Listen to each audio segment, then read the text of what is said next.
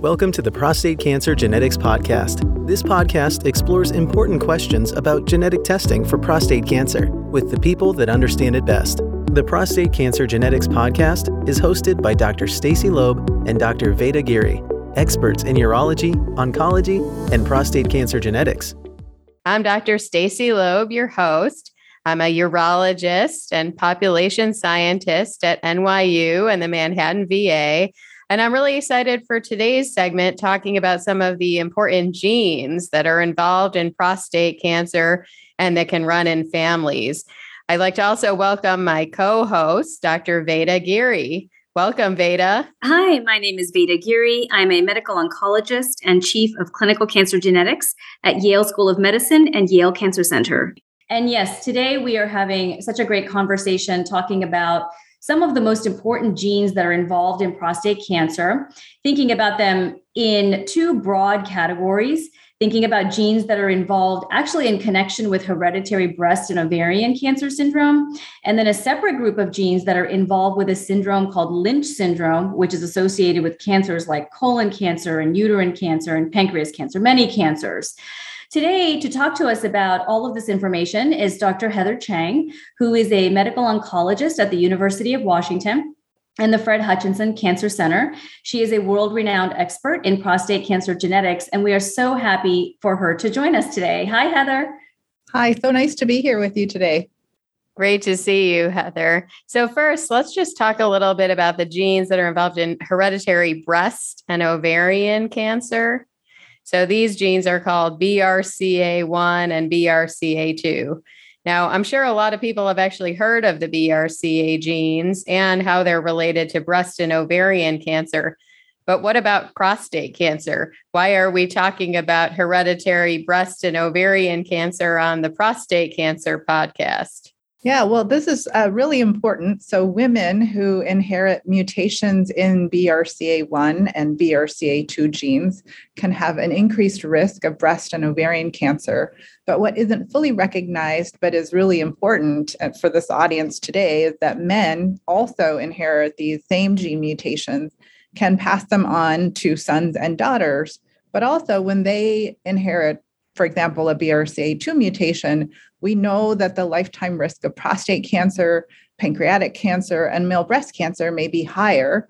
And that knowing about this early can be life saving if cancer can be found at an earlier point when it might be easier to treat and cure. Um, there's really compelling a compelling idea that maybe we should be renaming the syndrome because um, because hereditary breast and ovarian cancer syndrome doesn't really make people think about why it's important for men to know about. And you know, hopefully, we'll let you know that you know, through this podcast that it is really important for not only women but also men. That is so important to know that these two genes, BRCA1 and BRCA2, can be very important in prostate cancer risk for men. And how does that then translate in terms of thinking about these genes, BRCA1 and BRCA2, in prostate cancer screening? Genetic mutations in these genes, especially BRCA2, um, are le- linked to a higher risk of prostate cancer and also to developing more aggressive types of prostate cancer. So the genes are really important to know about because this information can give someone the opportunity to be more proactive with earlier prostate cancer screening, like I mentioned earlier. And there's also much more awareness of the link between the BRCA genes with breast and ovarian cancer. But again, really important for men to know because they can inherit the same mutations and they're increased associated with an increased risk of prostate cancer. Um, the men who inherit BRCA2 mutations in particular may be at the highest risk for prostate cancer development. And we now recommend that they start prostate cancer screening at age 40, which is younger than the typical prostate cancer screening age for men in the population who have an average risk of prostate cancer. This is so important in terms of thinking about how the genetic information can help guide us with screening in terms of younger age of diagnosis to begin, just as you said. And importantly, these BRCA genes are also making a major impact in terms of prostate cancer treatment. And I know you've been on the forefront of a lot of this work. Why are these breast and ovarian cancer genes, particularly these BRCA genes, important in prostate cancer treatment? Yeah, thank you. That um, so we know that people who inherit a mutation in the BRCA one or two genes, um, two in particular, are more likely to have more aggressive prostate cancer. Um, this may also affect how they choose to manage prostate cancer, not only the screening, like we talked about finding the cancer early, but also people who have a diagnosis of prostate cancer. And people who have more advanced prostate cancer have options, who have these mutations, have options for special treatments that are recently FDA approved and really um, exciting. So these treatments are called PARP inhibitors and they're uh, pills. And there are two of them that have been FDA approved for metastatic prostate cancer and others that are in clinical trials. Uh, these special treatments are currently approved for people whose prostate cancers have mutations in BRCA1 and BRCA2 and some other important genes. Uh, and it's important to know that at this time, these drugs are not typically available or used for people with without these mutations and who have prostate cancer. So knowing about the mutation gives uh, additional options uh, for patients in terms of their treatment and can really make make a difference. Wow. Well, super, super interesting and really impressive how now we're even able to do some of these targeted treatments based on somebody's specific genes.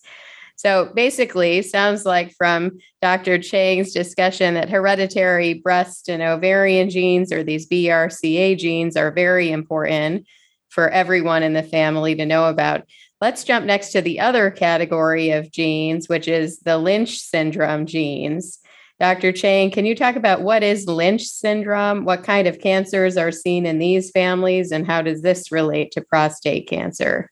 Yeah, so Lynch syndrome is the name that's given to a set of cancers or cancer risk of a set of cancers that can run in families and results from inherited mutation in another set of genes. And in the case of Lynch syndrome, there are four main genes that can be inherited, and inheriting a mutation leads to an increased risk of cancer. And these four genes are MLH1, MSH2, MSH6 and PMS2. That um, you don't have to remember all the names, but the important thing to recognize is that different families have uh, that have Lynch syndrome have different cancers, and the cancers Dr. Giri mentioned earlier include colon cancer, endometrial cancer, other cancers of the gastrointestinal tract, breast cancer, melanomas, so many different types of cancers, certain types of urinary tract cancers, and there can also be an increased risk for prostate cancer, uh, especially with two of the genes, um, MSH6 and MSH2. So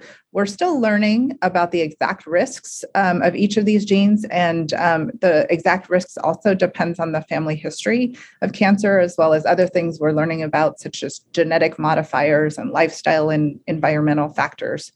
So, Dr. Cheng, we heard earlier that the BRCA genes are important to think about for um, prostate cancer screening strategies. Are the Lynch syndrome genes also important for prostate cancer screening? Yeah, the answer is yes. So, as I mentioned, we're we are still learning more about the Lynch syndrome genes, but based on current evidence, inherited mutations in the MSH6 and MSH2 genes appear to have a higher risk for developing prostate cancer. So, men with these Lynch genes mutations should have earlier prostate cancer screening. Um, it's also important to know that there are a lot of research studies that are going on for men with mutations in the Lynch syndrome genes or with the BRCA genes that we discussed earlier.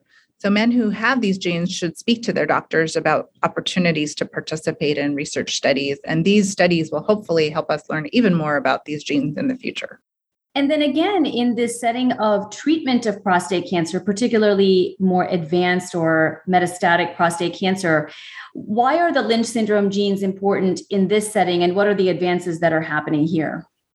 Yeah, this is really exciting. So, just um, as we talked about earlier, where men with BRCA genes have special treatment options available um, in the advanced prostate cancer setting, the same is also true for men with uh, Lynch syndrome genes. So for the Lynch genes, um, the there are special drugs called immune checkpoint inhibitors, which are uh, FDA approved and available and can work very well for patients. And so similar to the PARP inhibitors for cancers with BRCA1 and BRCA2 mutations, um, these uh, immune therapies, immune checkpoint therapies, would not otherwise be considered unless the patient with advanced prostate cancer had mutations associated with the Lynch genes. And so, again, there's important treatment implications for people who have cancer. Um, and that's really exciting and important to be, be aware of.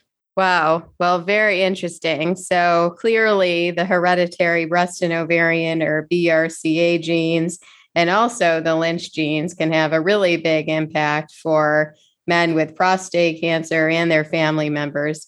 Are there any other genes you think are important for the listeners to know about in terms of prostate cancer risk or treatment?